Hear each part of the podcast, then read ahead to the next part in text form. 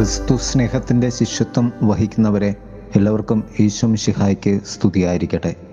തിരുസഭ മാതാവ് ഇന്ന് നമുക്ക് നൽകുന്ന വചനധ്യാനം ലൂക്കായുടെ സുവിശേഷം പതിനാലാം അധ്യായം ഇരുപത്തി അഞ്ച് മുതൽ മുപ്പത്തി മൂന്ന് വരെയുള്ള വാക്യങ്ങളാണ്.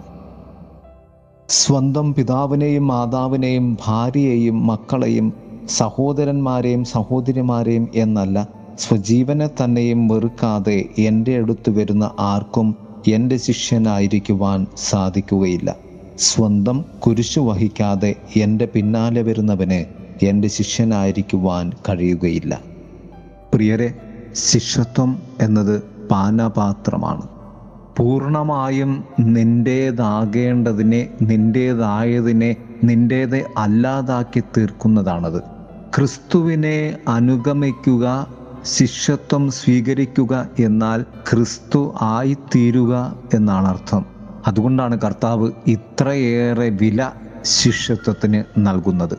അതുകൊണ്ട് തന്നെയാണ് നാം ഇത്രയേറെ വില ക്രിസ്തുവിന്റെ ശിഷ്യത്വത്തിന് നൽകേണ്ടത്.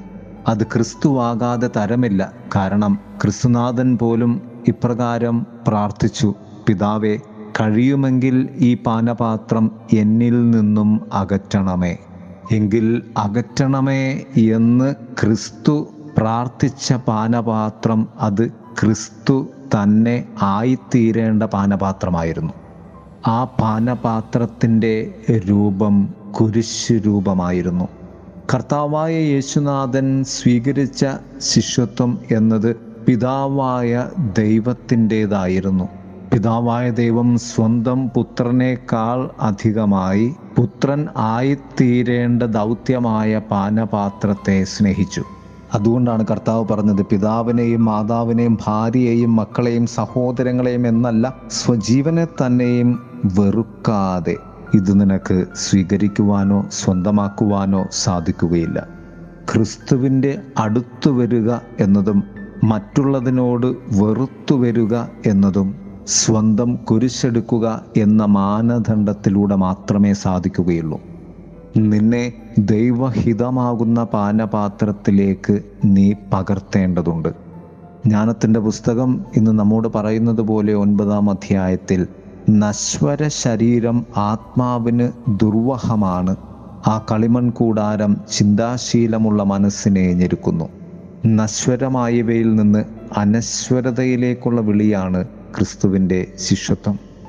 വീണ്ടും ഒന്നാം വായനയിൽ നമ്മോട് പറയും ഉന്നതത്തിൽ നിന്ന് നൽകിയില്ല എങ്കിൽ അങ്ങേഹിതം ആരറിയും? ഉന്നതത്തിൽ നിന്നും നൽകപ്പെട്ട ദൈവത്തിന്റെ മഹനീയമായ വിളിയാണ് ഈ ശിഷ്യത്വം. ഫിലിപ്പ് ലേഖനത്തിൽ പൗലോസ്ലീഹ നമ്മുടെ രണ്ടാം വായനയിൽ പറയുന്നത് പോലെ ക്രിസ്തുവിനെ പ്രതി ഞാൻ തടവുകാരനാണ്. പ്രിയമുള്ളവരെ ക്രിസ്തുവിനോടുള്ള സ്നേഹത്തെ പ്രതി കുരിശാകുന്ന ബന്ധനത്തെ നമുക്ക് നിത്യതയുടെ സന്തോഷമാക്കി തീർക്കാം. നമ്മെ തന്നെ വെറുക്കുവാൻ പഠിപ്പിക്കുന്ന കുരിശിനെ നമുക്ക് നമ്മേക്കാൾ അധികം സ്നേഹിക്കാം. ക്രിസ്തു സ്നേഹത്തിന്റെ പാനപാത്ര വാഹകരല്ല പാനപാത്രം തന്നെയായി നമുക്ക് രൂപാന്തരപ്പെടാം. ദൈവം നമ്മെ സമൃദ്ധമായി അനുഗ്രഹിക്കട്ടെ. ഇത്രമാത്രം സ്നേഹിച്ചിടാൻ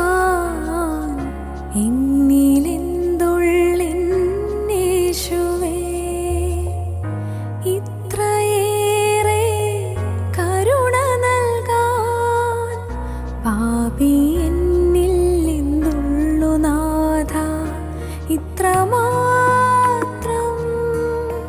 സ്നേഹിച്ചിടാൻ ഇന്നിലെന്തുള്ളിന്നേശുവേ?